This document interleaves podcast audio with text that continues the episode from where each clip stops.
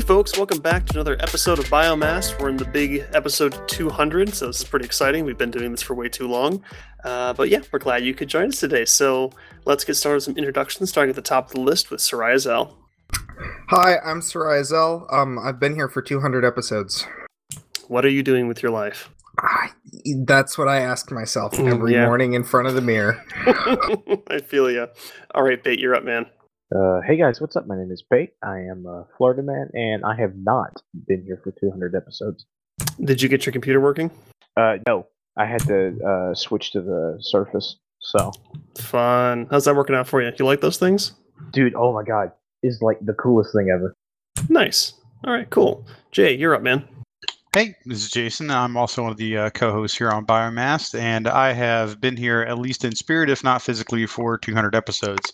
Uh, and and I would like to uh, give a quick hats off to uh, my co-host here, uh, Pokey, uh, Zell, and then Bait, who joined us a little bit later. Uh, Pokey and Bait, or Pokey and Zell, and I actually, you know, ha- we're starting to have this conversation like several years ago now about starting a podcast, and and Bate graciously joined us to kind of like open our demographic up as we went for the Justin Bieber crowd, uh, you know, a little bit later. But but, uh, Damn. but uh, but no, I did want to like right off the top of the show, you know, like I usually have like some kind of uh, quippy fun fact about whatever the number of the show is. The only thing I can tell you about 200 is it's a good number. Uh, good number of weeks to have friends that you meet basically either real or digitally and you know sort of have a beer or a coffee and like shoot the breeze about stuff that really doesn't matter uh, matter except for a small small number of nerds uh, you know kind of sc- scattered around the world uh, so just uh, that's my opening gambit for uh, episode 200 Eh, Good stuff, man. Yeah, I mean it's crazy. We've been doing this for almost almost four years now. Um, it's it's hard to believe how how much things have changed and, and how far you know we've we've come in, in that. It's been a it's been a real pleasure. So or how low we've sank how low we've sank. Yes, we've had some some episodes I'm not so proud of. As we like drag the corpse of the episode across the finish line, but uh, you know we've had some good times and it's been a lot of fun. So I'm looking forward to kind of our our actual four year mark. I guess that would probably come out to episode 204, I guess, because we do yeah somewhere in there, 51, 51. And I'll be, well, we'll talk about it in a bit, but I'll be out of the country um, someplace cool around that time. So Sweet.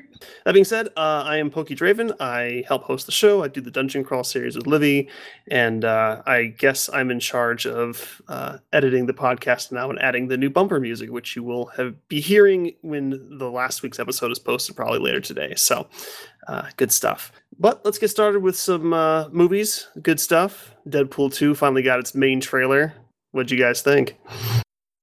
It was pretty good. Uh, it, they I, they did a surprising thing uh, in that they actually straight up said the word X Force and and used that terminology. I was very much not thinking that was going to happen. I actually thought they might tease that in the movie and talk about it later because they've they've been talking about an X Force movie for a long time, and that was actually one of the sort of the topics that had been kicked around as a um, uh, a, a potential sort of Suicide Squad esque or uh, R rated, you know, X Men movie. Well, like even before Deadpool, the original Deadpool actually came out. So that was kind of surprising. Um, it, it does set up a, an interesting sort of vibe in the in the movie of, uh, which I think kind of follows the comics kind of well. Is you never really thought Cable was necessarily a bad guy, but him and Deadpool uh, like very clearly were at odds for several runs in the comics and were you know frenemies is a is a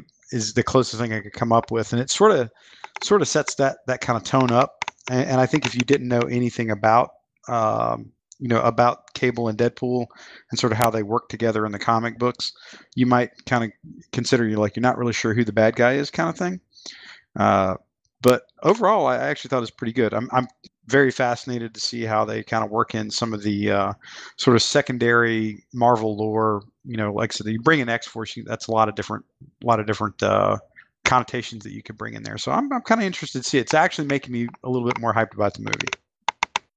Yeah, I kind of fall into the group that you were just describing, where I I'm not as familiar with it as you are, obviously, and I always thought that Cable and, and Deadpool were kind of you know the power couple, the dynamic duo, so to speak, and they definitely in this uh, trailer kind of set up Cable to be a bit of an antagonist. I was kind of surprised by that. I didn't realize that it started that way before it became, you know, what I understood it to be. So that was that was interesting to find out from someone who doesn't know much about the series. But uh, no, it looks it looks really interesting. I also like the bit where they were uh, talking about the third film in the franchise during the trailer for the second film and how they probably shouldn't do a third film, which means they'll probably do a third film if this one does well. Yeah, no, I mean you, you really can't get away get away with that, you know, in anything but like a Deadpool movie. I think.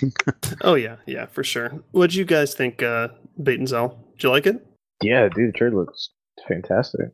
They had a uh, fantastic number of uh, those those uh, classic, uh, you know, fourth wall breaking comments in this trailer. So yeah, yeah, no, I think it's I think it's gonna be pretty funny. I like the that they've still kept the cab driver from the first one, and he's just kind of this ongoing. You know, he's just there. He's like, oh yeah, that's great. I mean, I just got shot at and you jumped through my window, but that's cool. Let's let's talk about life. You know, it's pretty good stuff. So I think it's gonna be pretty solid. I, I, I sorry, go ahead. No, I was just saying like that was legitimately one of the funniest bits in the first movie was those interactions with him and the cab driver. Yeah, no, it was it was good. And I, I really do hope they can kind of capture, you know, the same the same magic, so to speak, as, as the first film. I know they've kind of gone through some directorial changes since the the production started, and I hope that's not going to hinder it at all. But uh, you know, it, it I really do hope it's just as good as the first one because the first one was just you know on point, beyond beyond good. I did have a nice chuckle, like as soon as the you know the first little bit of the trailer and it's it goes on. It's like from the studio that brought you what was it like Devil Wears Prada and Yes. twenty seven dresses. I was like, wait, no, that's that's not even close to being correct. no, it's like, can they legally do that? Uh, yeah, we'll just Sure. go with it. Why not? you know, no, it was it was pretty solid. I think it's gonna be fun. Um, I, I forget when's the release date on that one. Um, we do all Um, our research around here. Yeah, yeah, not even. That's May like a hallmark 18th. of the show. May 18th. So that's actually pretty close. Yep. It's not it's not too bad. So uh, month and a half, I guess. That's yeah, nice. Okay, so that's pretty good. Deadpool 2 coming out.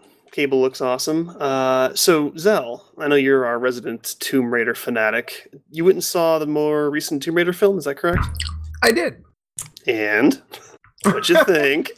You asked a question, I gave you an answer. Now Oh you're my asking for like details and see, stuff. see, he he put a little too much effort into his introduction this time, so he had to kind of dial it back for this one to make sure it was as low effort as possible. he's pacing himself. yeah, you got, you got to take it easy. Um, I mean, if you look at the waveform for like the whole show, like broken down by like person who's speaking, like Zell is pretty much silent the whole show. Um, it really shows who's actually talking and carrying the whole thing. I- i- isn't multi-channel cool like that? You could Yeah. see who's who's like the guy who just didn't stop talking for like Yeah. 30 or 40 minutes in the It's middle of the me. show. Yeah, it's usually Um, softly though, so I disappear when you truncate silence, but I'm, I'm still there.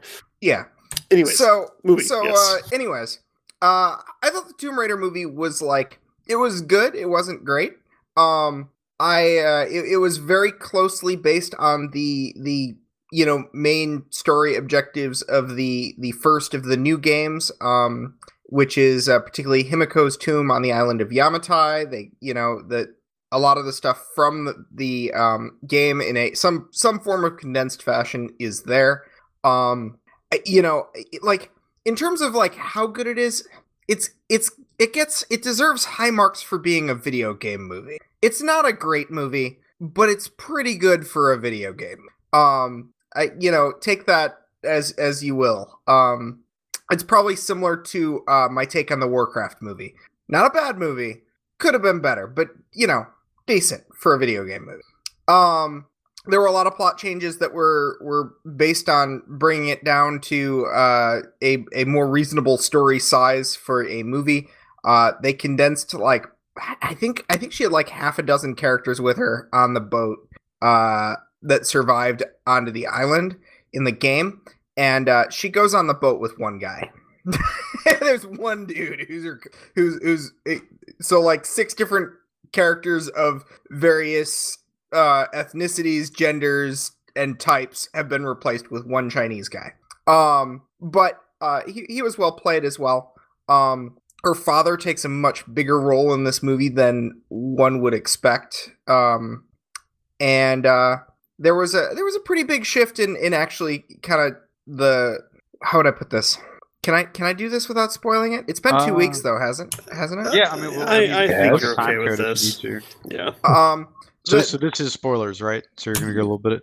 I'm not gonna go deep into it. I'm just Okay, gonna like there were like the Tomb Raider game. There's a much more mystical element to um, you know, the tomb in question, uh, and and they stripped the heck out of that. It's they they tease the mystical element really heavily, and then it's it's a completely uh, non-mystical thing in there, and an explanation and story. Um, and I think that worked well for what it was. So do you feel that it so it's sticking to the the story of the game, right? Do you think that it was adapted well? Like the parts that they obviously had to cut, were they, you know, not critical? I mean, I always ask this question if they adapted it well. I mean, obviously we know it, I- it has to be, but how well I felt like it was I felt like it was a decent adaptation. Okay. And what's the runtime on this one? About? Oh, it's about two hours. That's not too bad. But about average. What would you give it on like a like a one out of ten? Maybe a seven. Okay, well, that's not bad. I mean, for like you said, for a video game movie, which kind of you know lowers expectations by like three points, uh, that's that's not bad. So that's, that's good to hear. Do you think they'll uh, do more of these? Because I know that there's a new game coming out not soon, but in the works. Um, I don't know. I've I, I was reading that this this may have done well internationally. Um, but I mean, I don't know. I was there a week and a half after, maybe a week and a couple days after after it released. Uh, it was like a Monday night, and I was like, there were like four people in the IMAX theater with us. So, Yeah, yeah. and that was during like the prime time 7 p.m. showing time that you'd go see a movie. So, not not great, you know, as far as how well it held up. I think in the second week of of people watching it, but we'll see. Yeah, no, I mean, so- that's, that's good.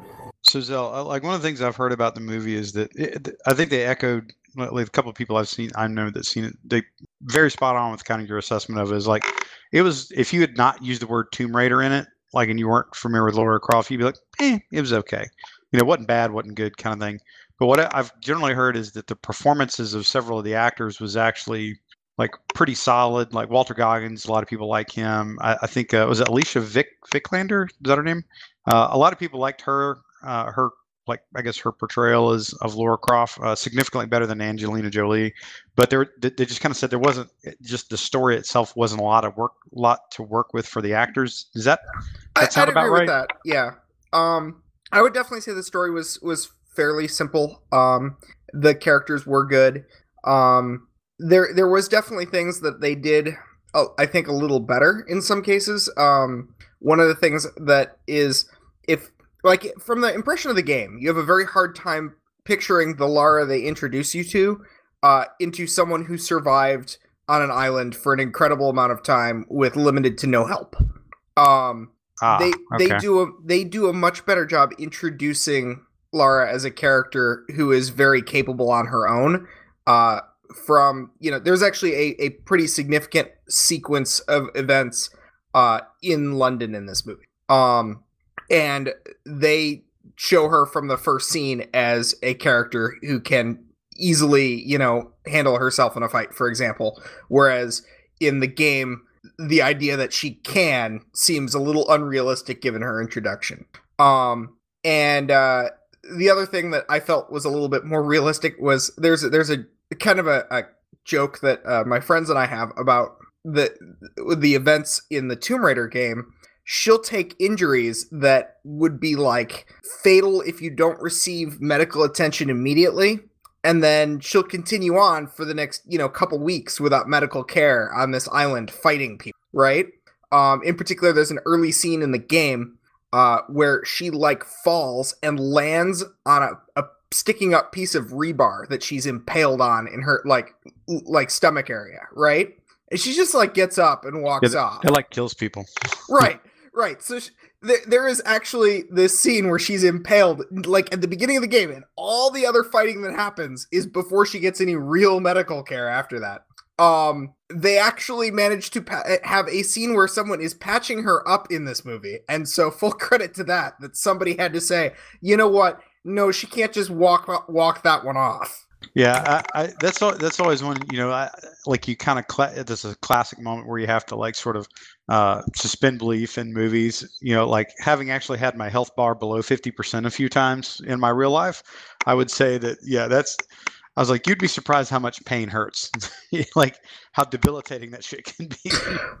Well, and, and, and like uh, one of the things from the game was like, and, and I want to say this is like five minutes after you're impaled through the stomach area. They have you like, um, kind of wading through like you know waist high sewage like stuff, and, and I'm like, yeah, she, she's if she ain't dead now, she's dead in two to three She's weeks. getting locked on them.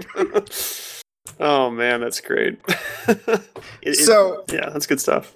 yeah, I, I there was there was a little bit of that I felt was was better in this case. Um, they did take all the iconic action scenes from the, from the game and fit them into a span of about five sequential minutes in the middle of the movie, which was kind of funny. Um, but uh, you know, I enjoyed it for what it was.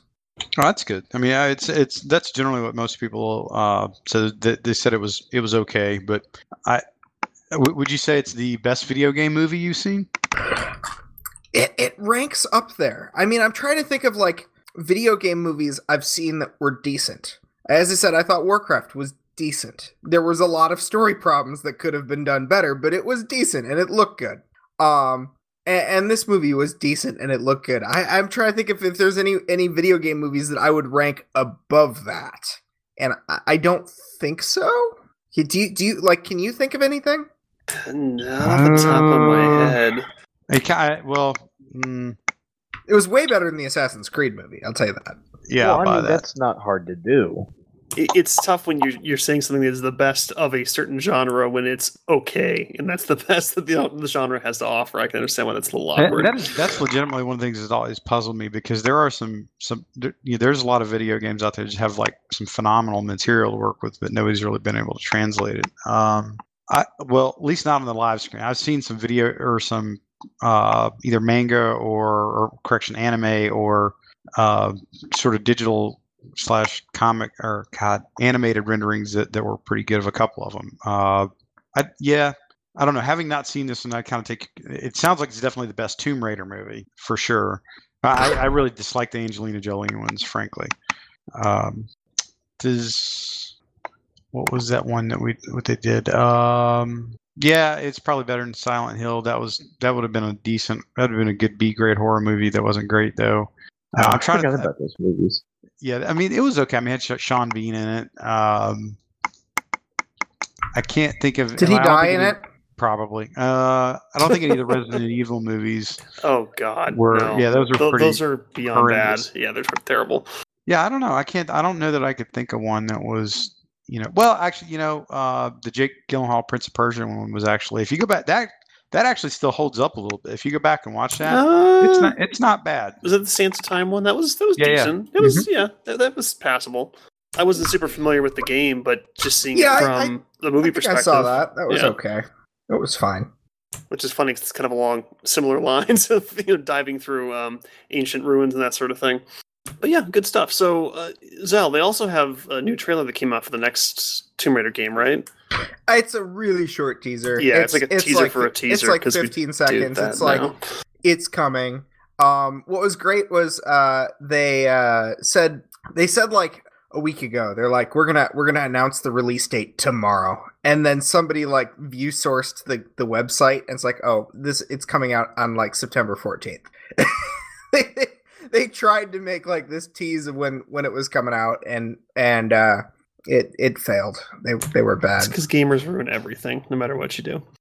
That's true. That's true. We're terrible people. Uh, no, so that, that should be interesting. Is that one you're going to probably um, be salivating over and then not pick up for a year after it comes out?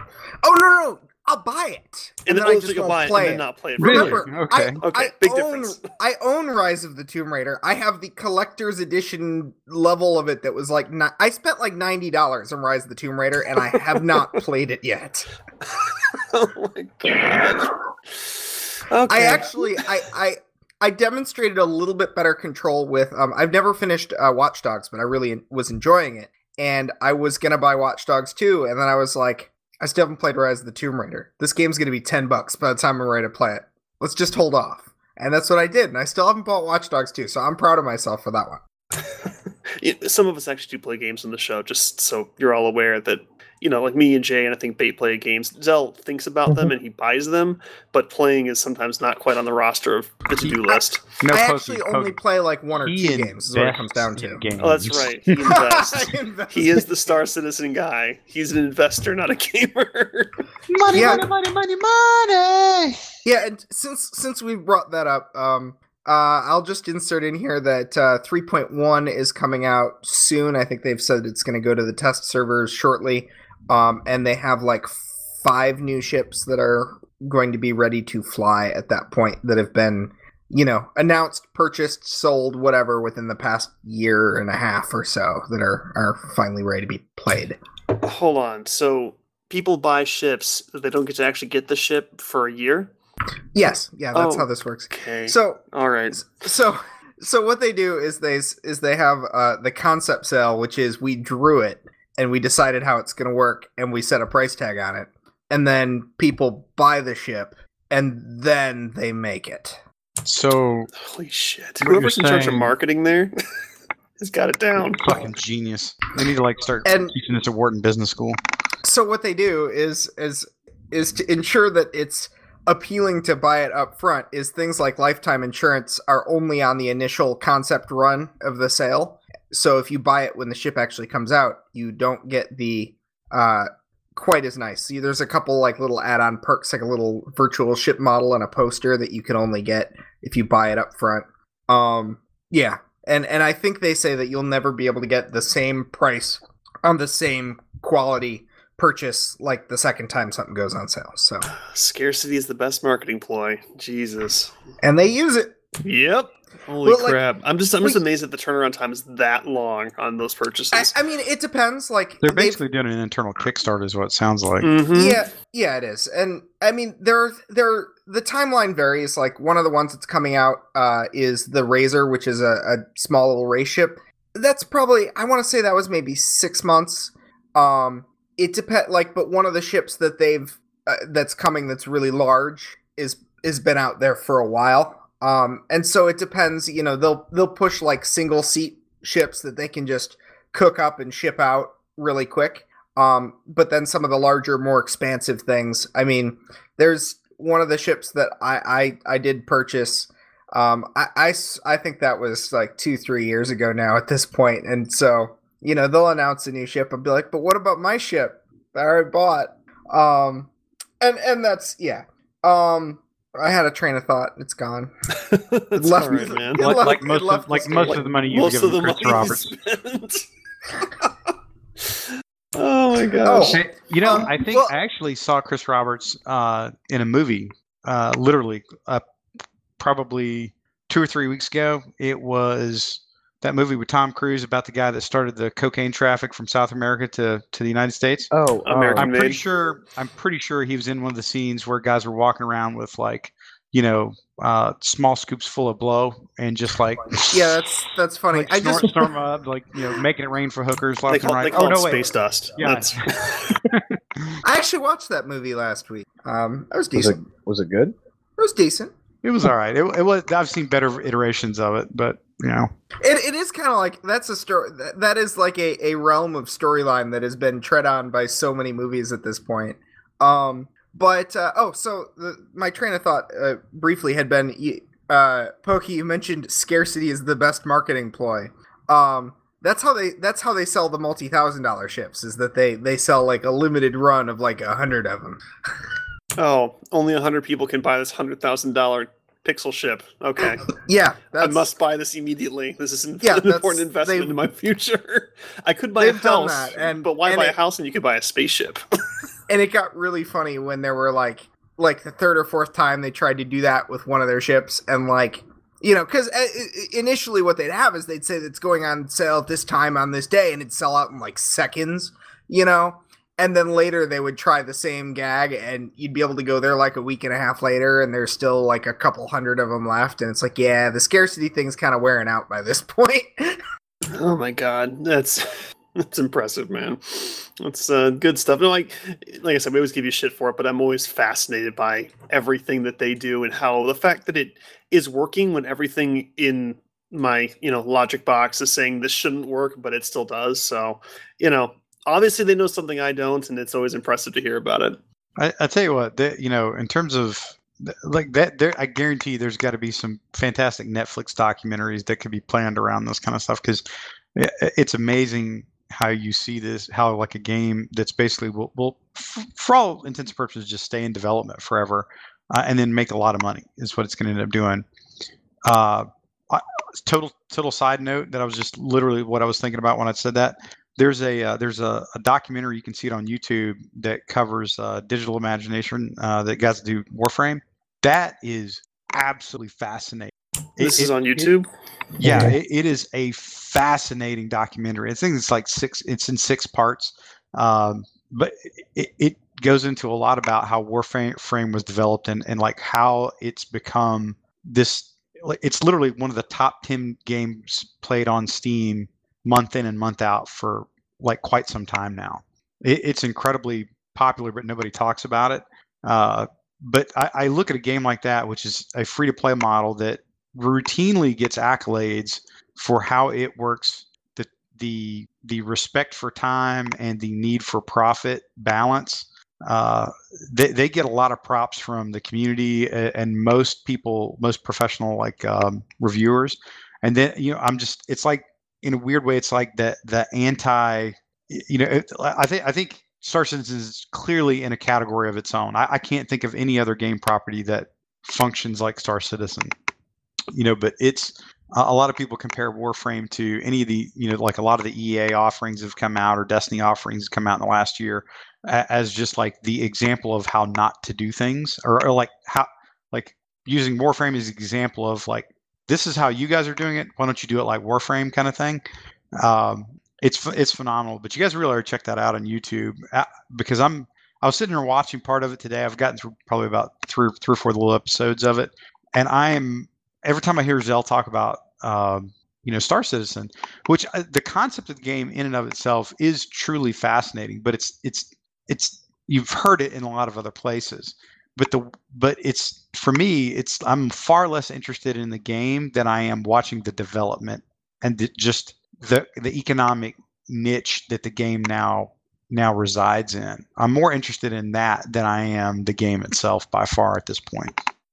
Yeah i'll be sure to check out that warframe one too though because like I I played Warframe religiously for for several years, um, and kind of just I stopped playing just because I was doing other things and never really got back to it. But you know, talking to people now who pick it up, the the comment I always hear over and over again is, "I can't believe this is free," yeah, um, because absolutely. the the quality, like years ago when I was playing it, it was easily a what you would expect out of a $60 game in terms of content quality um, the microtransactions were not you know force they felt very natural. You felt like i want to spend money on this because it's a high quality product. Um, and just seeing where it's gone since then um, it's overwhelming to me because it's it's it's changed so much and evolved so much that it's kind of daunting. There's so much content but you know just looking at it now the quality has only increased since then. Um, so yeah have have you looked at it like recently I, I, I took a look at it when the Plains of Eidolon came out, um, the, yep, open, the world thing, world thing, and it was just like really good. Holy crap! Like, like, so I I read I, I saw this. I was catching this like uh, from a couple of my other feeds in YouTube, like some different uh, like you know like kind of Twitch streamer type guys I look at, and SkillUp who does like some phenomenal work. He's a British yep. guy, a yep. great great great channel on YouTube to check out. He um, said, "Hey, like I've tried I tried Warframe out like years ago." And it was it was you know kind of okay, but it just wasn't for me. And a lot of people kept he said in a lot of his streams they kept mentioning Warframe, Warframe, Warframe. You know, like particularly in terms of things like Division or Destiny. You know, in those when he was doing streams of that, everybody kept saying, yeah, like they should do it like in Warframe or whatever, or using references like that. So he re-downloaded it here fairly recently, about three or four months ago, and uh, it like I tried Warframe probably right as dust ended and i was like looking for like a new fix or something and i just i couldn't get into it it just wasn't it didn't feel right and it's very complex like you you there is no like you really got to have your shit together to, to get into that game it's it is a a big time grind fest um but and it was okay. So I kind of had a similar view of him, but then he he starts going into like this game is totally different than what I thought, and it they've had like twenty no 30 some odd major DLCs that come out that have been free and like hundreds of bug, you know, like smaller micro fixes and patches that have come out, balance fixes and things like that. Uh, and I downloaded the game about two weeks ago to check it out. It is phenomenal. Like it, like you really have to, you, know, you got to like that kind of game. It's all, it's a third person, very fast moving action game. It is, uh, it's a looter kind of RPG on the level of Diablo in terms of like loot and resource management. I mean, it's so it's it's it can be as engrossing as you want it to be. Uh, and their and their transaction model is actually really really good. I like I started digging into it over the last week or so, just checking it out. It, it is a real model of what you want a, a free to play game to be, and and straight up, like I would I would have e- like you said, I would have easily paid full price sixty bucks for it. You know, in the state it you know clearly in the state it's in it's it's probably where you would see a 60 dollar game with about 140 dollars worth of DLC hung onto it. Easy easy.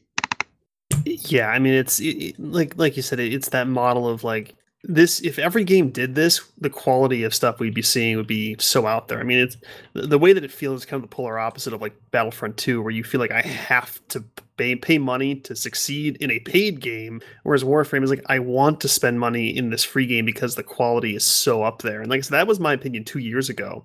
It's obviously well beyond that. And I totally believe your your review of that, Jay. That I'm, I'm sure it's fantastic. So, oh, you know, you know what what I caught on that one was the the interesting thing is they really do have a good balance of, like I said, kind of respecting your time as a player, yep. and then yeah, and and rewarding you for it, and then figuring out how do you incentivize people to buy things. It, th- there are no paywalls in them. They're they're not I have not found one or heard of anybody talking about a paywall. And you can pretty much get anything you want in that game.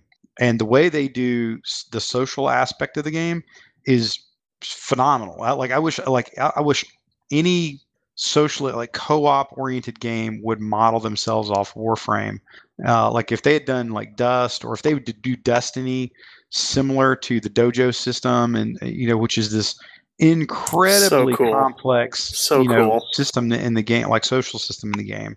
I, like we really could we could probably do a show on Warframe one day if we, if we thought about it. That that'd be a that may be something we want to look you mark down on the uh, virtual whiteboard as something to look into, like kind of a deep dive on Warframe, but without going too far tonight. But that's that's a cool that's a cool game to look into. Yeah, for sure. No, we'll we'll write that down and we'll maybe uh, reapproach it in a few weeks because it, it's a very fascinating thing. I'll have to watch that documentary first because that that would be really interesting to see. I mean, just knowing a little bit about the history of the company is fascinating. It'd be good to see something a little more, uh, you know, officially made. So it should be good. Uh, so moving along real quick here, uh, Zell Overwatch uh, came out with a new feature to, from the sounds of it, avoid griefing. I think is kind of the direction they're going with it.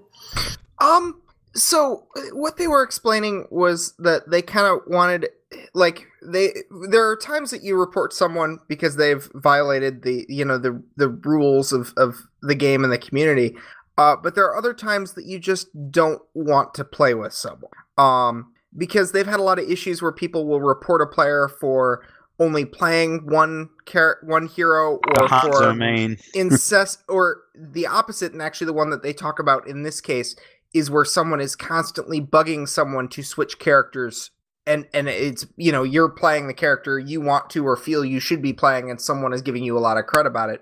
Maybe not in a way that violates the terms you can't really report them but you just don't want to play with them right now. Um so they're uh, implementing this avoid as teammate feature um, which is is interesting in how surprisingly limited it is because you you you hear that and you think it's like a soft block list you could just start adding bad players to people you don't like, people you never want to see again. Um, but that's not what it is. Is uh, you can only have two players uh, marked as avoid as teammate at any given time, and it will only avoid them for a week. So it's a it's a very self clearing process, and you you can only use it, you know, selectively. Um, so kind of an interesting system that they're doing there, and uh, they've actually pointed out and I, you know, you understand why this you can't just let people just add an endless number of people to this list because it's very hard for matchmaking to work around a complicated list of these people can or can't play with these people because they don't like each other. Um, so they've got this this week long limit on it. You can re-add people to it, but you'd have to you, you know constantly handle that with a you know specific users, and you can only have two at a time. Um, but then the other feature that they put in is that it's going to tell you if a lot of other people are marking you as avoid as teammate. And I like it. that's not a block behavior. Like there's nothing you can That's that- soft social engineering. right. It, it's not something you can do that you change or react to it. It doesn't necessarily punish you. It he has you know he- the uh they said that if a lot of people are marking you as avoid as teammate, it's actually get your matchmaking times may go up just because the matchmaker is having a hard time finding a team to put you on. Um, but you know, the only thing you have to do to you know correct your your you know is to figure out why people are are wanting to avoid you and and try to correct it. Well, and that's something you'll see a lot with not just gaming, but people in general. And I always remind people, I go, sometimes the problem's you, not everybody else. So if you know a ton of people out of the two, the two people they get to pick to avoid, and a lot of people are picking you out of the two in the whole world that they don't want to play with, the problem's probably you. Um, that's that's really interesting. I'm kind of I'm curious to see how this will uh, pan out and if people will like it or not. I kind of like the idea. to Yeah, honest with you. it's it's something I never considered before, but I just kind of looking briefly into it. I was like, oh, that's that's actually kind of interesting. So that's cool. I'm, I'm really curious to see how that plays out. Well, and like I think the best part of it, it sounds like, is that it tells you that whether that's I don't know if I just missed Zell saying it, but whether that's like a notification when you get added, or you it's something that you have to like search out yourself. You'll only get notified of it if it's hap- if if it's a lot. Like if one per you're not gonna you're not gonna be playing a match and then all of a sudden you're gonna get a notification. You know, you a user just marked you as as a void. Oh, okay. It's if you get if a lot of people are marking you as as a void, the Overwatch Overwatch is going to be like just an FYI, people don't like you. Is there, is there a way to check it before you get the notification? I don't think so. I think it's just one of those like you'll get a you'll probably get a heads up screen of some sort. It wouldn't surprise me if there's something like embedded in one of the in like the because if you look in the social like in your like your stats kind of kind of page, it's actually pretty deep. It gives you a lot of information. It wouldn't But- surprise me if there's something embedded in there though. Well, I think the the big thing is they wouldn't want to uh, divulge, you know, who it is. So yeah, I you don't know, think they'll if- do if- that. Yeah. If but well, the problem is if you're playing a game and one you're you've got you've had your little snit chat with one one guy, and then you find out afterwards that one guy has marked you avoid his teammate. You're gonna know who it is. Yeah, I don't. I And- don't. I don't. and I don't think they wanna do that, Yeah, so- I don't think they'll do that. But I think it would. You could see like a. There, there could be like a ticker, like in like one of your like one of your stats pages of like, hey, how many how many times have have you know how many avoids do you have this week? Or how many you know lifetime avoids or something like that? I could see that. The unfortunate thing with any time you put a number or a score on it there'll be some jackass that will like want to see how high you can get his number. Yeah. And I, I think uh, Blizzard is aware of that sort of tendency, and I think they probably lead to avoid that sort of stuff. I, I, I have a feeling it really is just you know a pop up once it becomes a problem that they'll let you know, um, because then there's there's not really ways to engineer it or game it. Have you like a semi-related note? Uh, did you guys see the uh, the article broke like the um, uh, sort of the, the the code of conduct uh, has been kind of got leaked out on the on the web for the I- Overwatch League players? You know, I saw that and I marked it as something to read so that we could talk about, and then I didn't do it. It's pretty. It, it's it's pretty deep. like they're not messed around. There, it's it basically it's it reads kind of like it like most EULAs do that nobody ever reads when they sign onto a game. It basically says you can be banned for anything we don't like. but it, oh, it dude, I'm goes- look- It goes into great detail though to talk about, uh, or some level of specific detail, talk about like eff- effectively, like what I would refer to as like Dota behavior, like like kind of toxic pro gamer behavior. It really addresses that because it, it tells me that they're taking the image of Overwatch League as a as a as a premier you know esports offering very seriously. Yeah, and, and they have uh, significant limitations on what type of companies that Yep. they they can't Yep. can or can't accept sponsorships or marketing affiliations with. So, uh, no porn sites, gambling, or casino companies, distributors of tobacco, hard alcohol, uh, marijuana, uh, non-Blizzard games. Yeah. Goes, Well, you know there all was, the dirty uh, There was I can't remember it, but uh, Condom Depot actually they they would they sponsored like a bunch of pro gamers for a while, as well as like a bunch of MMA guys for a while, and that kind of that that's gone away. But there was also uh, I think it also says that if you're like a lot some of the, a fair amount of these people are the of the pro gamers are also like content creators on YouTube and Twitch.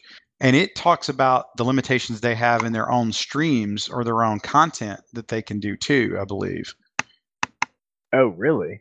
Yeah, yeah. Well, it, it, Oh. res- it like they can't like basically they can't set up a competitive uh, activity in terms of um, like they can't like show films of like you know the Houston Outlaws Overwatch team and you're one of the one of the players on it and you have your own like Twitch stream with it.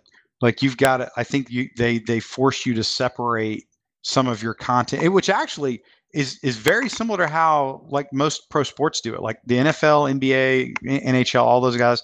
The NFL certainly does. Like they have very, very, very specific rules that the play in terms of how content is used, like how official league content is used. Uh, you know, what the, players can have access to it and use for their own purposes.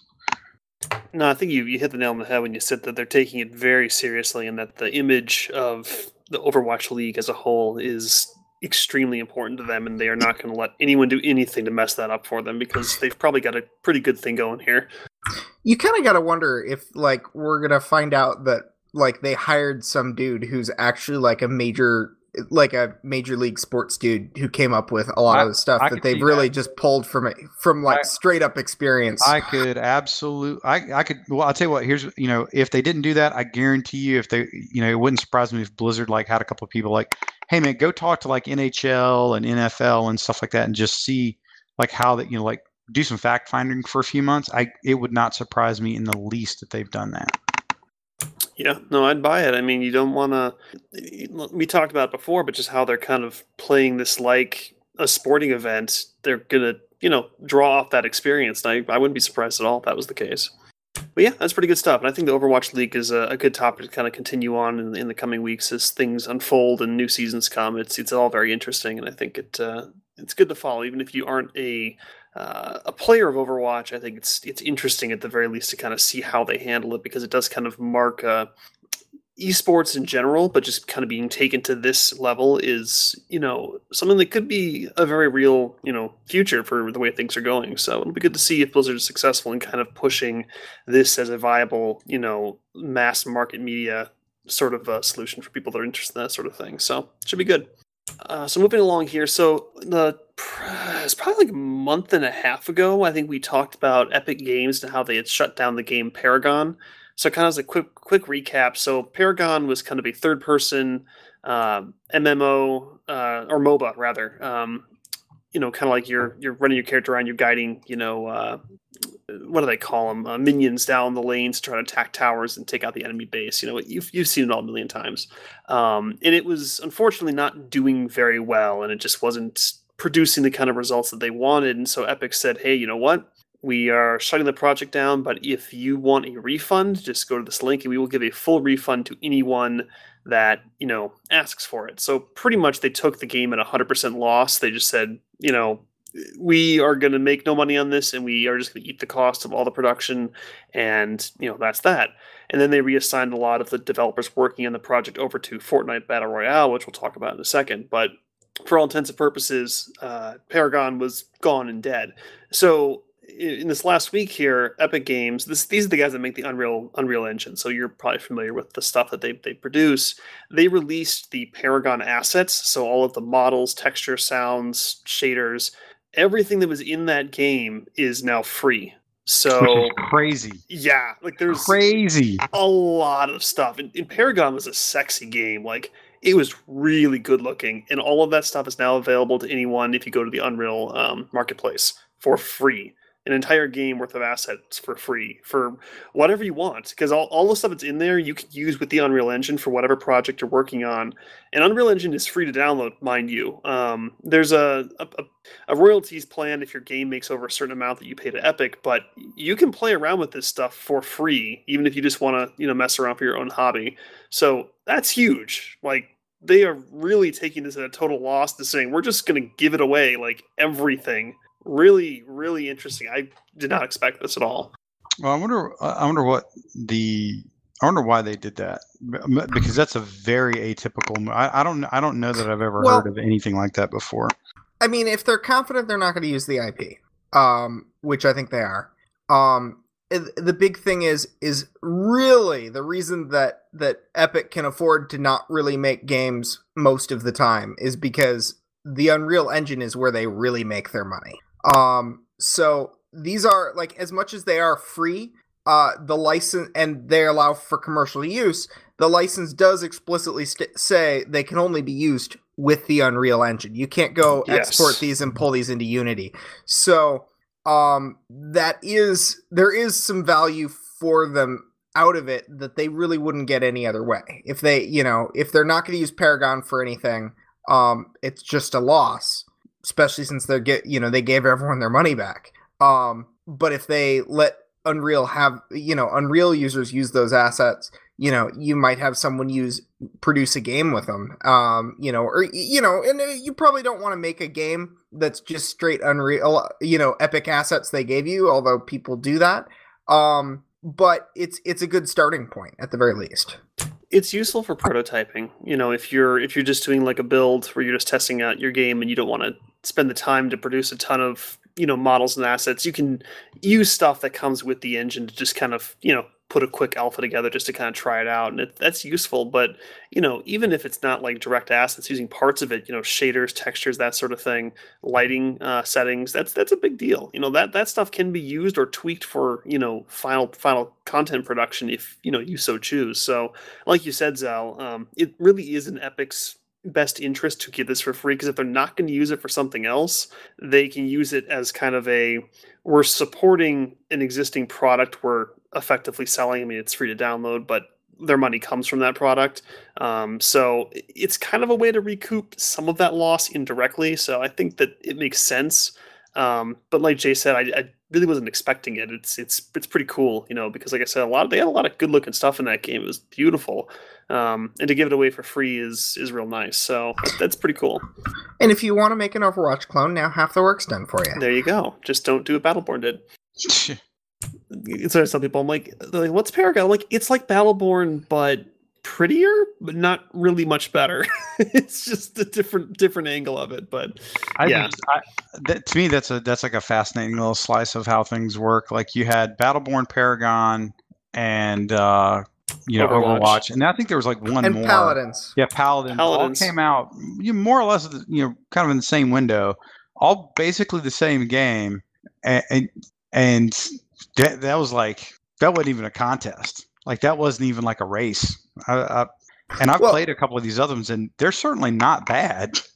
No, no. I, I, I think they class a little differently. In some cases, I think Paladins is probably m- m- closer to Overwatch in terms of being yeah, uh, more more reliant on FPS gameplay, and then uh, Battleborn, if I'm correct, leans more towards Paragon's like really straight MOBA yes, interpretation. Yes, ba- Battleborn had a lot of the little minion mechanics where you had to, you know, kill grunts but also kill heroes. Where um, Overwatch and Paladins is just straight heroes fighting, and it, it, it, does provide. I mean, it sounds like a small difference, but it, it really drastically changes how you approach the game and, and, that sort of thing. So yeah, so if you're like I said, if you're interested in, in fiddling around with some of the assets from Paragon, they are available on the Unreal uh, marketplace. So that comes with the Unreal Engine if you go and download it. And it's uh, it's pretty cool stuff. Um, but like I mentioned before, so when Paragon shut down, all of the assets or a lot of the, the people that were working on that game were moved over to Fortnite Battle Royale, which was kind of this smash success.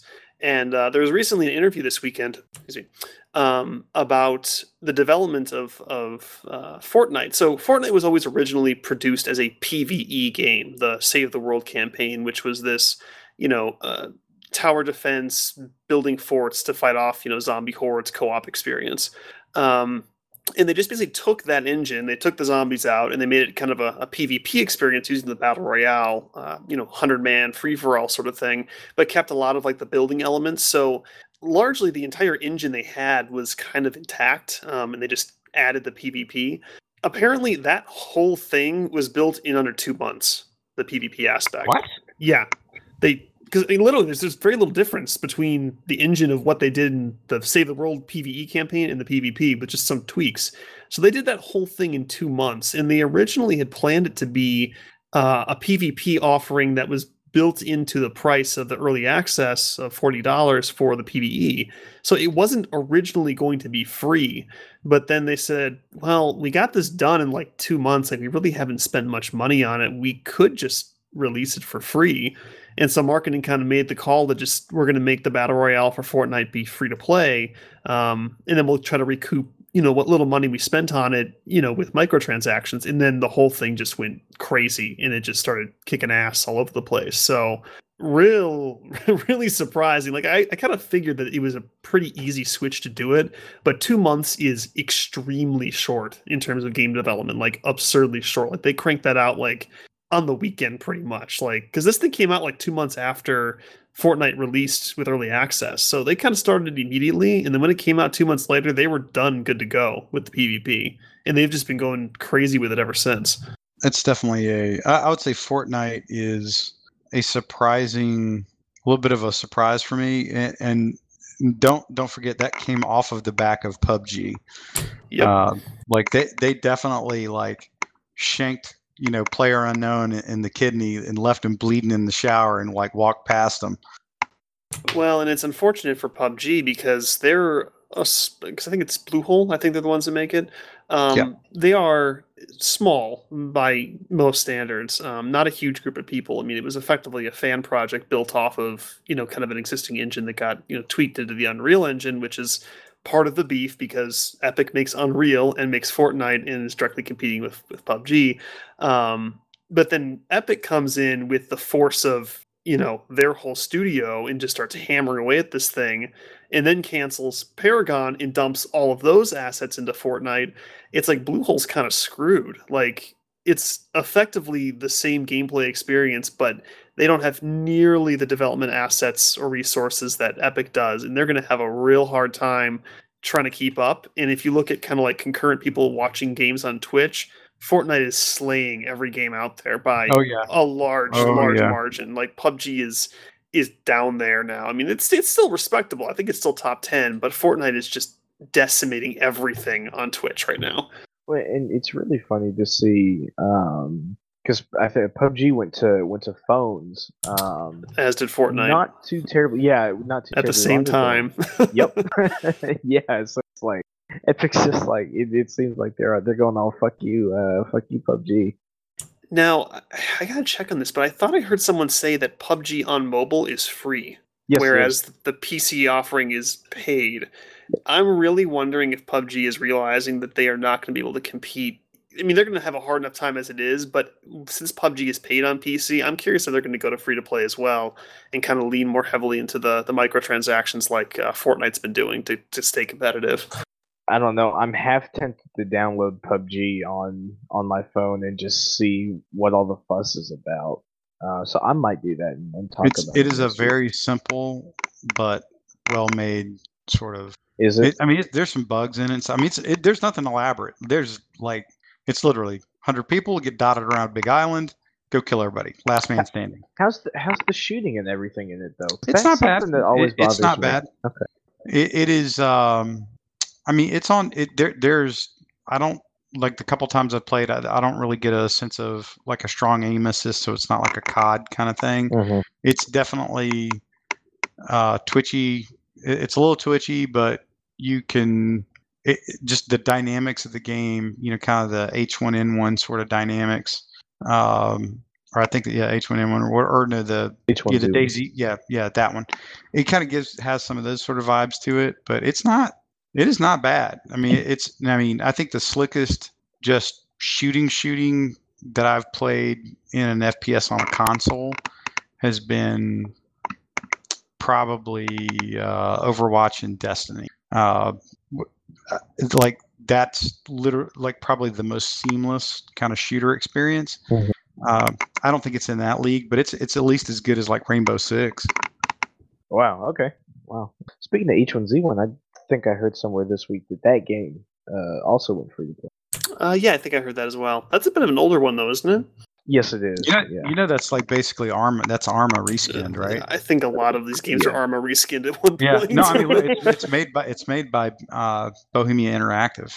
What is it really? Yeah, or the or it's one of the derivatives of Bohemia. But yeah, it's it, I think it's if I'm not mistaken, I think it's literally I I think it's literally like a a uh, like right out of the same DNA of Arma. No, this is Daybreak, and Daybreak is formerly Sony Online Entertainment. No, no. Or what's the one I'm thinking of? It's is it H1Z1 or Are you thinking of um? th- it's like one of those big fucking. it- It's kind of a PUBG s sort of Fortnite s, but it's all zombies. uh, DayZ is that what you're thinking of? Maybe, yeah, maybe. Yeah, yeah. DayZ is the DayZ is the straight Arma one that is never going to. yeah. yeah. Because H1Z1 is Daybreak Games Company. I'm looking Mhm. online right now. So I don't know. It's all zombie shit to me. yeah, it's it's you know a lot. There's it was kind of that string of games where you saw a ton of those where there was H1Z1, DayZ, uh, Seven Days to Die. Mhm, yeah. Um, Seven Seven Days to Die had kind of the Fortnite style um, with the building and that sort of thing. It was a little more. It, it leaned a lot more into the survival aspect, but it was it was like indie textbook, like really painfully indie. um, particularly on console, it was absolutely terrible for port. But uh, yeah, but that, that one was that was entertaining for a while. I played that one for quite a bit too. It was good.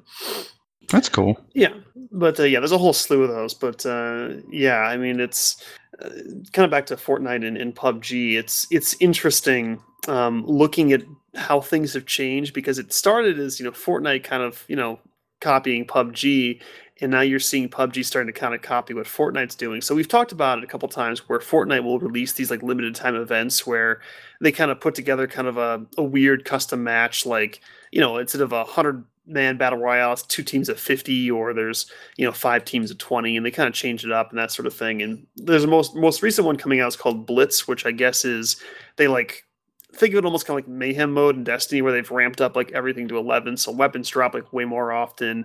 You get more building materials the matches end a lot faster. Um, kind of meant to just drive the speed of the gameplay up a lot more.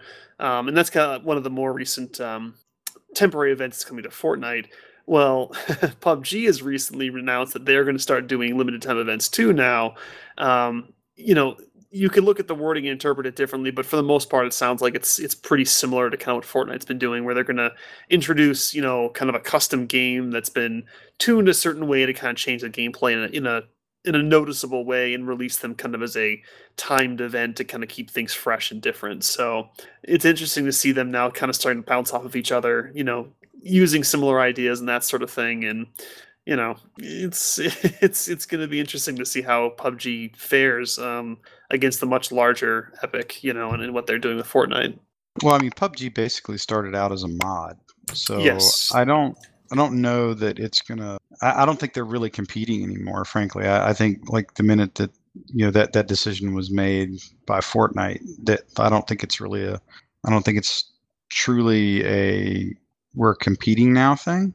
Um, but that's just that's kind of the way I look at it. I, I I, mean- think that ultimately they're gonna have to come up with something new. They can't just ride PUBG out. Yeah, it's if they were still if they still had the steam they had when they first started, um, maybe, but they've dropped now so much in comparison that it's like, all right, you guys got to do something a little bit different. You know, you can't just compete on, hey, our graphics are are more realistic looking. People don't care that much, so you know, like, like I said, it'll be interesting to see how they they develop over time.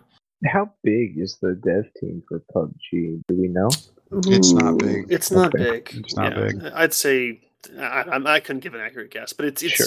I can tell you it's it's nowhere near what what Epic is putting Oh into no, theirs. of course not. I mean, So- I mean, they were they they really were like legit. Is imagine like a, a group, a small group of prof, you know semi-professional, like just basically started modding stuff. That's really what it was. I mean, it was not like a full full Monty game. Yeah, no, it's like I said with look on Twitch, it's very clear that there's a big difference uh, between you know level of interest in terms of who's watching and that sort of thing. Also, I'd like to point out that like Destiny Two is like number twenty seven on the list, um, so that's how far it's dropped to compared to to you know Destiny One. So it's I, know, I've started watching Twitch. It's interesting to see what's popular in a given moment. They're they're dropping a, a, a this month and in May two very very big like uh you know desperation or not desperation but like like you know kind of think you know sinkers of uh, uh content drops in Destiny Yeah. 2. I don't know if anyone cares enough anymore. I think No, they're they're we're past that threshold of, of recovering, and I think have they you know have it you too. seen their have you guys seen their numbers in Twitch and uh Twitch and YouTube just general content creator type stuff? They it's terrible. Nobody like there is like a handful of people that are making sporadic anything with Destiny anymore, um, and most of them are are absolutely jumping onto every other game you can find right now to to generate you know new audiences. Yeah, because let me see here. So, looking at Twitch's homepage right now. So, as of recording right now, Fortnite currently has 248,000 viewers. Um, PUBG is at 57,000. And let me see where uh, Overwatch is at 20,000, actually. They're actually kind of low. I'm surprised by that. And Yeah, uh, actually, Bloodborne's up there too. Uh, So, yeah, I'm trying to see here. Destiny right now has 2,000 viewers on Twitch total. that's about right. Is that So- the first one? Des- what do you mean? The first Destiny Destiny, game. Destiny One's numbers actually got better. Because people Believe it liked not. it better. Yep. they liked it Wow. more. They did like no shit. Like their numbers, their numbers got better as uh, for they they got a little bump as Destiny two numbers went down. Yeah, no, it's it's just it's wild to see that. I mean, I think you were gone the episode I talked about it, Jay, but I was like, I just don't care enough about Destiny to really bring news updates anymore. So you may not hear anything for a while unless something significant Yeah, changes. it'd have to be it'd have to be like Taken King level reboot. I, I this is even wor- where it's at right now is even worse than where Destiny One was. Oh, I agree with that. around this time. So I mean, who knows? Like, yeah, yeah. Anyways, I'm not going to get into it because it's that's a whole pipe dream of of a mess to talk I- about. But you know, yeah. I'll tell you what. Like, I bet, like in a year from now, you know, we'll look back and and I I bet that a lot of people watched. Uh, I, I I don't know that I can remember a year that more like anticipated marquee quote unquote AAA titles have face planted than than this last year. And, and I bet that, that that is changing a lot of things. You're seeing a lot of it in the microtransaction world. There's like a ton of a ton of of different ripples going on and how games are what certain people are pushing and things like that like uh, the two big things are how you handle uh not necessarily just micro how you handle monetization from your game price up to whatever you're offering with it. And uh, the other big stream that, that's that's come out of a couple things uh, particularly destiny 2 is there's a realization that when you're building a big uh, a big kind of you know, significant game that you want to last for a while, the idea of making it for casual players or making it for hardcore players, like that has just about been settled. I think uh, between a couple of games this year, that uh, the the thing that you have to make your game for is really the people that are going to be there with you the longest and spending the most money, and that's not casual players. Yeah, no, it's it's fascinating, especially when that report came out where, like on the microtransaction thing, where the game got restarted 18 months before launch to rebuild it specifically to be more centered around Yep. Eververse. I'm like, guys, like that is the problem. Um, you probably had a decent product, and then you just decided to take five steps backwards and just make it awful. Um, it's It just, makes me ugh. wonder what Anthem's going to look like. I Oh. have you been watching what's happening with the developers on that that project? That, thing, No. it's, it, on the outside, it looks like it's coming apart at the seams. What's Like, going on the- with Anthem? developers are fleeing the project. Like you got people quitting. Like I- I think like last week it's like five different people left the project in that one week alone. And one of them was like the lead writer, who was the guy that did. Um, he was doing the lead writing for the project. And he he's the guy that did. Uh, He did a lot of the Effect- Mass, Mass yeah, he Effect did a 1 lot and of the 2. actual writing, the actual story writing for Mass Effect and Halo. Oh no uh, shit! Yeah, Yeah. he and he's, He's actually he actually publishes guy. novels. Yeah, he's he does like a lot of like novelization type stuff for the games. Uh, his name's uh, Drew Karpyshyn. yes, and he uh, when he leaves, that's like that makes it, it could be that maybe his part was done, but I don't I don't know. There's a lot of people keeping mum about this right now. They said his part was done, but I feel like that was lip service. Like, yeah, I don't know. It just seems really weird. Um, and it's funny because you mentioned Skill Up earlier. Skill Up started doing a kind of a a webcast with his brother, I think it is, and they were talking about Anthem, and they're like, "Well, the game looks like it's probably going to be shit, but at least you know, at least this guy's doing the story. So the story will be pretty good." And then like the next day, he, he came out that he quit. They come back, they're like, "Okay, yeah, screw it, we're not interested at all anymore." like if he's not involved all the way, like it's a, it's going to be a mess. So yeah, no, Anthem is one where, and then that's being done by Bioware, right? Yeah, That is, yeah. This is their their hope at undoing the fact that they did Mass Effect Andromeda, basically. And I mean, if this thing crashes, well, this, this is EA what is they, gonna this is kill what they them. took a lot of people off of Mass Effect to do. Like this, Oh. this is literally. If you go back and look kind of the the post mortem of Mass Effect, like Andromeda, a whole lot of resources were pulled midstream to go to Anthem. So this this is going to be where you're like, now you, I guarantee there's a lot of people that are like, wow, uh, how's this bet going to pay off? Yeah, I'm I'm looking at Anthem, just thinking this thing's gonna detonate on arrival. It's gonna be a Mass Effect Andromeda where I, people are I hope I just I hope that that they're that they're taking a clue like EA like if you if EA had released Star Wars Battlefront 2 in the shape it is now after the patch they just let out where they basically reworked the entire progression of the game and everything's unlocked now and it's it's it's uh, like uh, vanity items only as as microtransaction stuff like all the fucking star cards went away all the you know they they reworked it's literally a new game now.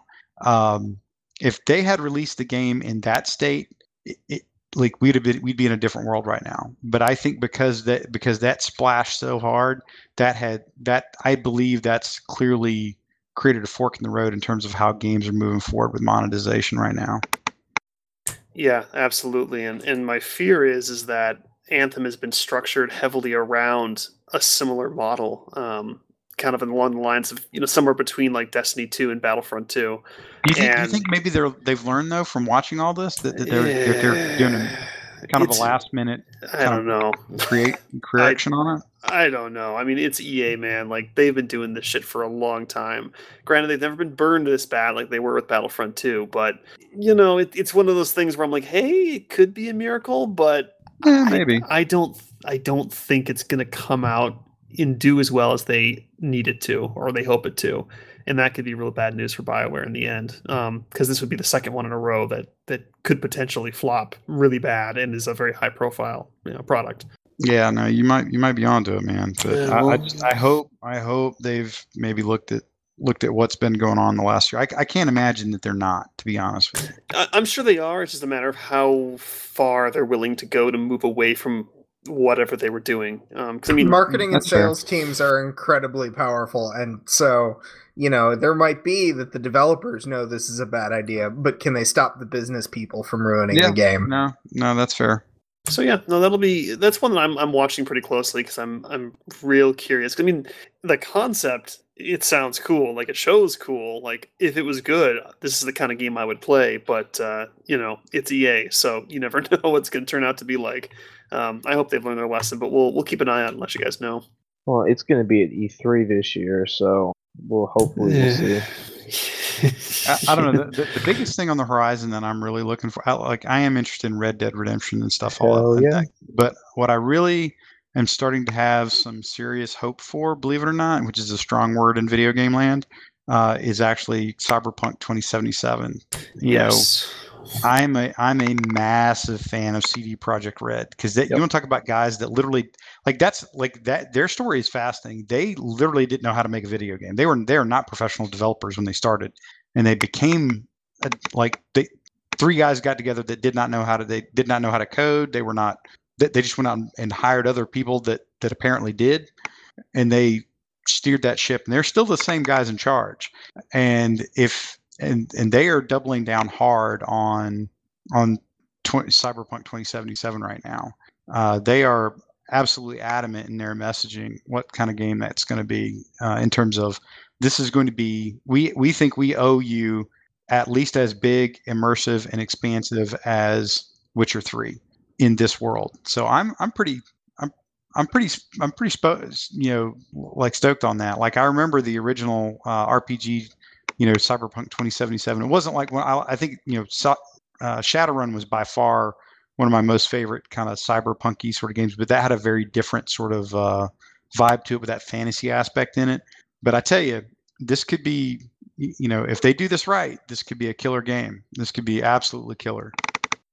Yeah, I mean, there's not a ton of information about that one, but with with their history of what they've done, set with a setting that I really really like, and I know you're a big fan too. This could be really really solid. Um, I kind of regret not getting into the Witcher series um, as much as I would have liked to, but you know, just from what I've seen and heard, it makes me very very excited for what they're coming up with for this one. So E3 um, hopefully will be very you know eventful, and they can give some good information because I'm very excited for this one as well. Yeah, dude, yeah, if you no, can, it's gonna be good. Go, I'm if- sorry, big. Go ahead. no, if you can get past how the combat works, uh, as far as uh, from a control standpoint of those, excuse me, of those first two Witcher games, then you really should play them if you if you haven't. Have you, Um, you played Witcher Three Wild Hunt? I I have played a little bit of it, and uh, it's way better than the first two in terms is of like way better. yes, it, it absolutely is. It it works better. uh, Um, trying to do combat and trying to, to switch stuff. It, it's great. Um, it, it's the best. It's the best one that they've done as far as as far as how you play the game. If that makes sense. Yeah, Yeah, no, absolutely. I mean, the story in it's like Mhm. fucking phenomenal, though. Yeah. No, I mean all all the games are like that as far as the story goes. Yeah, for sure. No, I think it'll be a good one. So moving along real quick here. Uh, obviously, as the viewers know, we we do have some ties to CCP games and, kind of what they're working on. But I did want to talk about uh, a developer who was actually one of the first developers that worked on Eve Online. So he's been back there at CCP since 1999. So it's it's been a while. Um, so I'm not going to try to pronounce his first name because I'll botch it, and I'm going to try to say the last name. I apologize for screwing it up. It's going to be uh, Oscarson. You can tell he's very Icelandic. Um, so he's joined up with French developer uh, named Novaquark, not to be confused with Project Nova. That's a CCP title. This is um, the, the name of the developer is Novaquark, and he is working on a game called Dual Universe, and it's kind of been in the works for a while. It started as a Kickstarter. Uh, and it's been described basically as kind of part Eve Online, part Minecraft. So the idea is that you have a large scale single shard universe that people all share, like a single server. Um, but the planets you can land on the planets, and it's all like voxels, so it's like Minecraft basically, where you can like collect resources, you build stuff and cities and ships, and it's all just basically one giant Minecraft server, effectively, but with you know Eve style spaceships and that sort of thing. Um, and apparently, it's going to be like millions of planets, um, which is significantly less than 18 quintillion planets, um, which means it might have a chance of being successful. Um, but uh, you know, it, it seems very ambitious. Um, but that was interesting that uh, the, one of the guys who started Eve Online is actually over there working on this now. So I'll probably pass this one off to my brother because he is a Minecraft fan. He'd probably get a kick out of it. He played a lot of uh, what was it called? Uh, Space Engineers, which is kind of a similar idea where you were, you know, using blocks and stuff to build spaceships and go onto planets and that sort of thing. But uh, yeah, no, I thought it was kind of cool. Um, interesting to see Do you, do you know some of his, that talent. Do you know his CCP dev name? Ooh, I do not know off the top of my head. Let me see here. Because I don't know like CCP devs by their like actual like human names. hard, hard to pronounce names. Dude, this game is so pretty looking. Let me look here. I'm looking at the, the original uh, photo they took in 2000. Yeah, we'll have to get some of this uh, some of this gameplay in the in the show notes because this is really like Which one? this is dual universe, Oh yeah, yeah, yeah. dude. Like Well, when he said Minecraft, like like he me like my brain immediately went to the the super blocky. no, that's it's not- that's not what it looks like. No, it's not. No, are you watching this? Uh, this uh, are are you watching gameplay for it now, Jay? I I watched some, some a little bit earlier when I saw it in the in the original show notes, but yeah, it did like it did not look like because Eve Online, let's be real, is not known for like stunning visuals necessarily, and neither is Minecraft. So when mm. I saw those two words, like my brain sort of kicked into a like I, I had a very preconceived notion of what I thought it was going to be. It is it is It is. Not I'm not sure like how to describe it, but it is it is not that. No, yeah, it's. I meant more in the sense that it's you can shape terrain and build things, and it's you're not confined to you know dealing with existing terrain. You can kind of you know make it what you want. In many ways, it, it's kind of like what they were showing with like you know No Man's Sky, right? But like with actual stuff to do. It's like uh, it's like Ark Survival minus dinosaurs with No Yeah. Man's Sky. I, I would, yeah, I kind of, I kind of drew. I, I think the No Man's Sky thing is probably with the best. It, it's definitely a, a a different shade of No Man's Sky, Mhm. but it's pretty, it's pretty solid. It's like No Man's Sky delivered on all of their promises and cut out all of their planets. Yeah, yeah, there you go. not That's not pretty all fair. of them, just, 'Cause, just like- most of them. Yeah, exactly. It's like I'm like I'm watching this gameplay of uh, one of the one of the devs, and he's walking through this forest, and he pans up to this moon, and like outside of the moon uh, is this is this gigantic space station that looks like it's sitting in atmosphere of the planet the giant. It's absolutely stunning the scale of of the game. Yeah, I think it's one of those ones where it's very ambitious, but not to the extreme that you sometimes see. Mhm. Um, I could see this potentially panning out. Like I said, you know, you look at games like Space Engineers, who took what No Man's Sky was trying to do and actually made it reasonable and way more interesting by putting things to actually do in it. It wasn't to the same, you know, 18 quadrillion planets insanity because that's kind of stupid after a while. Um, but it was kind of that idea of like, hey, you can go down to any planet, you can, you know, build on it, that sort of thing. I think this is kind of trying to deliver on that same promise, but without being ridiculous in what it's trying to say. So yeah, that that was an interesting one. I it just it kind of popped up just in my feed because CCP was involved. I was like, oh, okay, that's sorry. CCP is not involved in this, but a developer from CCP that used to work there is involved in this. Um, so kind of something to keep an eye on. Uh, like like Bates said, check out the gameplay. It's it's kind of interesting. You know, it has some promise. We'll see kind of how it develops. And I thought it was cool that it was originally a Kickstarter. So it's always fun to see those things take off. Uh, speaking of Eve Online, though, uh, Zell, you mentioned this came up a couple weeks ago, and you just thought you kind of wanted to talk about it briefly. So there's a new Fleet Commander ship in Eve. I'm kind of curious what this is all about. Yeah, so they they uh basically the issue that they've had, and I I don't know if I agree this is an issue. I think it's good strategy. Um, but anyways, so y- you've got a fleet, and you know Eve ships they tend to just like take like a couple hundred identical ships and and point them all at the same target and fire. Um, but what is happening is that uh, in in well known fleets and alliances, uh, you know you know who their their fleet commanders are, so they will target the fleet commander first and headshot the fleet so that the you know the you you pod the the fleet commander and they can't direct the battle. And so things start to kind of lose cohesion. And so as an attempted solution to this perceived problem uh, ccp announced that they want to make this ship called the monitor which is insanely overtanked for its class to be incredibly hard to kill uh, but completely unable to do any damage. It like literally because they wanted it to get on kill mails, and that was a big concern. They gave it like a laser pointer that does like a non-existent amount of damage, but will put it on the kill board um, if it fires it at things. Um, but it's just intended to make it really hard to headshot the FC uh, while removing its ability to really uh, be combat viable. Hmm. I'm not really sure that this is. I'm kind of yeah. This this sounds like uh, a solution to a problem that doesn't exist. Uh, I just mean, yeah. the way I look at it. Well, It's and like traditional military tactics. You take out the officer to kind of, you know, mess up with communication lines and that sort of thing. It seems like it's operating currently as it should be. Yeah, you're kind of shoehorning in a, a solution to a non-issue. And the bonuses for it are really stupid as far as the row bonuses go. It's 100% res- uh, resistant to ECM, so you're not going to be able to make it lose target. There's a 300 300% bonus to target painter optimal. Uh, and then the reduction in the target painter effectiveness, and then it's like 70% resistant to damps, painters, neuts, and nosses, which is so stupid. Yeah, that's interesting. I don't, I don't think I really agree with that choice, but yeah, it, it is what it is. I don't play Eve, so I, I can't really speak much on it. I just know from what I, I did back in the day.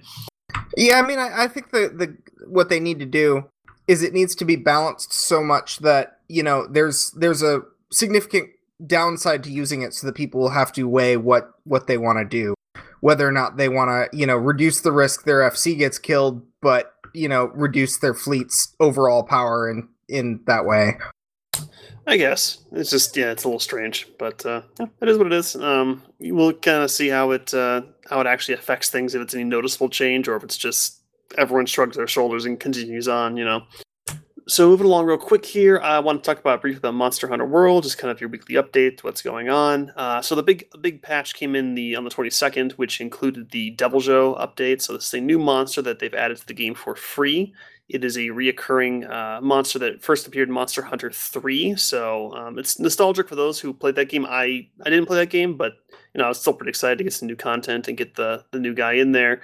Um, he's awesome and terrifying because he's really strong. he um, his whole thing is that their like metabolism, I guess, is like off the charts, so they have to eat constantly, and so like they will try to eat like mid fight to heal themselves. So I'm like hunting this guy, right? And uh, this this great Jagras, which is like what the first monster you ever fight. And he's kind of this like whipping boy because he's tough when you first meet him, and then he's stupid easy to kill later on. Um, so he always gets his ass kicked by everything else. And so this Deviljho is trying to eat him like alive. I interrupted him. So the Deviljho didn't want to put him down because he's trying to eat him, so he proceeded to beat me to death with the Great Jagras in his mouth. Um, finally gave up, threw it on the ground, and kicked it at me, and that killed me. Um, so it, it, was pretty good. Um, I can understand why they call him the Murder Pickle because he looks like a pickle on legs, but he is really terrifying. So um, that got added. It's a lot of fun. Um, I'm looking forward to the more stuff they keep adding to the game because again, it's all free, which is nice.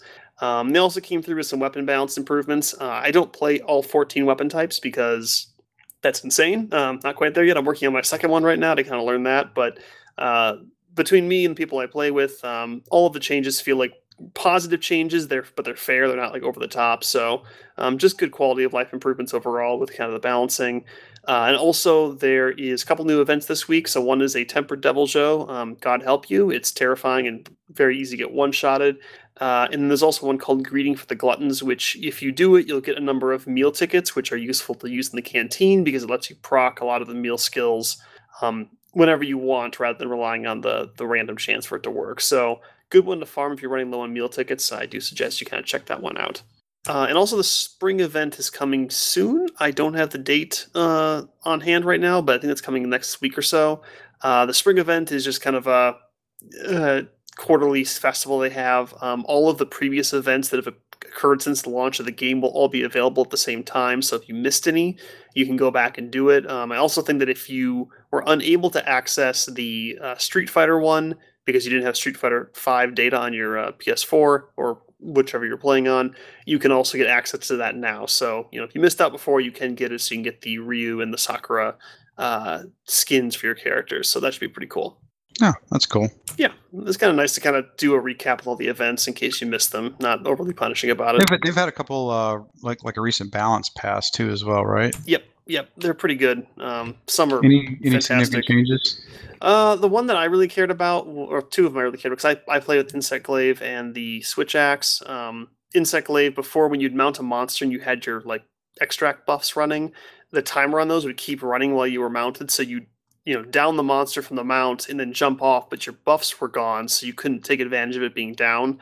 Uh, that timer no longer runs while you're mounted, so you you aren't screwed when you finally hop off and have your chance to do damage.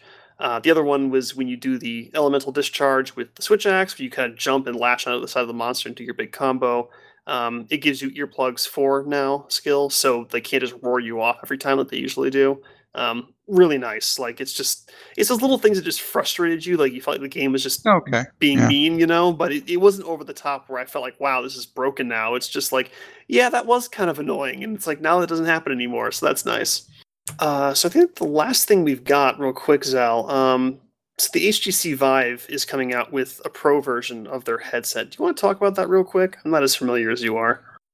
Um, yeah, it's just uh, it's a little bit better, and um, but it's insanely expensive. They're the original eight hundred dollar price point is going for the um just the headset without the controllers or the beacons. So, um, yeah, like I, you need like thirteen hundred dollars to buy the whole set if you don't have parts for it. But you can still use all of the sensors and stuff from the original one, right? You don't need like pro sensors or that sort of thing. That's correct. Okay, so it's just the headset that's getting the upgrade. Okay, well that's good to know. Um, obviously, I'm not going to jump on that because that's insane.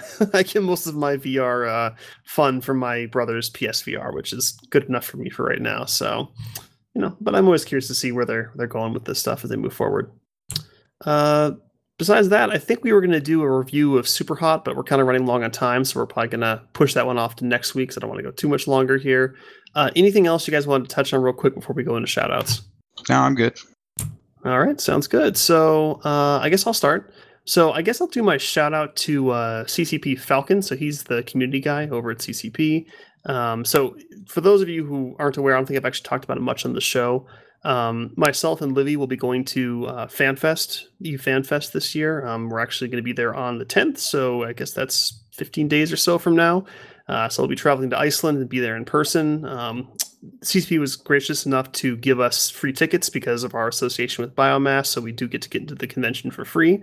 I don't have to. I have to pay for you know plane tickets and hotel, but we did get into the convention for free, so that's that's pretty nice of them. So shout out to them for for kind of getting us in there. It was nice to to be recognized as you know an official news outlet for um, for gaming and that sort of thing by by them because it, it did save me quite a bit of money which is nice but we will be doing that i'll be doing kind of uh, a full video blog of our trip there and i'll of course be in on all the information i'm kind of working with some of the developers to to get some cool stuff set up for you guys and we'll you know we'll get that all hashed out uh, when we get back from the trip. So I think I'm going to be there for about a week. We're staying a little bit later to kind of enjoy uh, Iceland beyond, you know, space nerd stuff because uh, it's a beautiful place. But uh, you know, we'll we'll get all that stuff back to you, and I'll get you some more details next week in terms of what we have planned and that sort of thing. So should be good. Um, also, shout out to you know all you guys here. It's been crazy. 200 episodes kind of crept up on me. I was like, oh, you know, about three weeks ago, I was like, wow, we're we're getting close to that. So you know, it's it's been a lot of fun, guys. And I again, I always like to appreciate you know everything you do in our our you know 100 and 200 episodes and our annual you know uh, anniversary for this stuff. You guys are great, and I look forward to doing this every week. So you know, shout out to you guys as well. Awesome. All right, Zell, you're up, buddy. Shout out to Pokey for doing the editing for me, so I didn't have to this week. And I'll probably be stuck doing it moving forward. I'll give you more shout outs later then. That's All fair. Right. Totally Bait, fair. Bait, you're up, man. Yeah, I'd like to uh, to give a shout out to uh, my my real life friends. We uh, we went to a a formal event um, on Friday. Uh, there was there was much dancing and then uh, Waffle House and then prom's school. Dude, we got fucking hammered too, so that was always fun. It was your prom. Ah, no, it wasn't. It was a friend of mine. She uh, she asked me to go. I went. Uh, had a good time. Got hammered. Um, so shout out to to all my friends. Uh, and then shout out to y'all. Um, this is something that, that I really do enjoy doing, coming on, you know, getting to talk with y'all about common interests. Um, so it, I, I, do enjoy uh, doing this and and getting some of the some of the uh, lighthearted shit thrown at me. So thanks, guys. Good stuff. All right, Jay. Closing remarks. Uh, yeah. Okay. So I, I, I will give a, a, quick shout out to all my uh, all my fellow fellow uh, biomasters, if you will, or biomaniacs, whatever we're calling you today. Uh, it is it is legitimately a lot of fun. It's like a it's this is definitely a good uh, a good conversational sort of show that we have. And and in all fairness, as much as we like and, and we we really you know this is a bit of a hobby for us uh, it is fun when we get to interact with people either via social media, social media or email or whatever, or bringing people on the show. And I mean, we're we are not like uh, obviously we're not uh, you know super well known like top five game podcast in the world kind of thing with you know 16 million followers. Uh, but the few people that, that do listen to us here and there or that drop in and out of the show is probably more how I was described to me one time. Is like, you know, they, they pay attention to a little bit of what's going on in the show and, and they kind of cherry pick a little bit about what we do. I kind of, you know, I just appreciate those folks, even though you don't get really meet or talk to a lot of them. It is kind of fun. It, it's kind of neat, and, and just being around in today's day and age, where you can uh, have an interest, even in a relatively, you know, relatively niche one, and you can have an outlet for it we can share that interest with other people, um, you know, in, in, a very broad spectrum way. I think it's kind of cool. So shout out to uh, all the folks that have been on Biomass and my co-hosts and uh, all the folks out there that uh, that occasionally download us off the iTunes or catch us on the tw- on the Twitters. Sounds good, man. All right, guys. Well, you know, as always, thank you for tuning in. Thanks for being here. And if you have any comments or you know suggestions for for topics or you want to be on the show do let us know. You know we we always appreciate you listening in and your comments and your your viewership is always appreciated. So let us know and we'll love to have you. But uh, for now be safe out there and we'll see you next week